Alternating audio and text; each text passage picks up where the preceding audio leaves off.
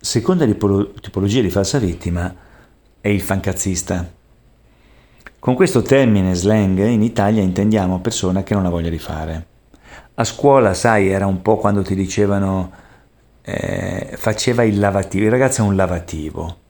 Almeno ai miei tempi si usava questo linguaggio, adesso non lo so quale sia la forma adottata nella scuola, ancora che ci sia, era per indicare una persona che faceva quando aveva voglia, capisci? Cioè il lavativo, il fancazzista, è un soggetto che nella vita, nel lavoro, di solito visto che è una persona delusa, è una persona che si è irritata fortemente perché non sono stati corretti o coerenti con lei, non hanno manifestato le cose che hanno promesso, non sono stati corretti nel fare in modo che avvenisse una cosa eh, che sarebbe dovuta avvenire a seguito del fatto che la persona si sarebbe attivata in un certo modo per ottenere un certo risultato che l'avevano promesso. Eh. Quindi è una persona delusa, una persona avvilita da questo punto di vista e quindi anche incazzata. E allora cosa fa?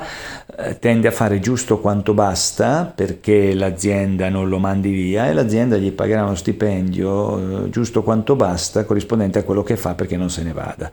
Quindi c'è questo tacito assenso di una mediocrità che uno la produce l'altro la uh, raccoglie e dettata, come ti dicevo, quasi sempre da mm, concetti di profonda arrabbiatura, no? per cui la persona può essere recuperata, un fancazzista è di solito soggetto con un buon potenziale, cioè può fare tanto, ma fa poco, basse prestazioni. Perché fa poco? Perché, ti ripeto, vuole dimostrare col suo modello di comportamento, che può essere discutibile, ma può essere che non ne ha trovato un altro. Quindi ecco che la persona tende a dimostrare che Vedi, adesso non faccio più, adesso mi, mi, mi fermo, eh, faccio giusto quanto basta, tanto non ti meriti di più e di conseguenza tende a vivere questo stato di comportamenti che per il resto delle persone invece è più sgradevole o compromettente, perché poi se non lavora non aiuta neanche gli altri che invece lavorano. E il fancazzista quindi riesce ad avere anche delle buone abilità di mm, mimetismo, no? cioè riesce a trovare le pieghe, come si dice, all'interno del proprio ufficio, del proprio reparto, della propria realtà e sa che se si mette in quel modo, io dico un po' l'effetto Geco, no? quando Geco si attacca sul muro e vedi che rimane immobile.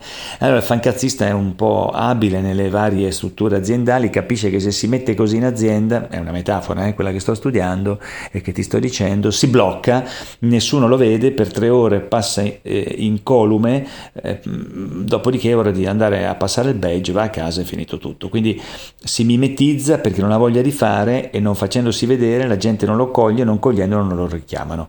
Questo è per farmi capire rispetto al concetto che ti voglio passare che tu se uh, vivi in un'azienda un po' articolata o hai già vissuto esperienze di questo tipo, hai perfettamente compreso di cosa parlo e ti sarai anche già fatto delle idee ben chiare.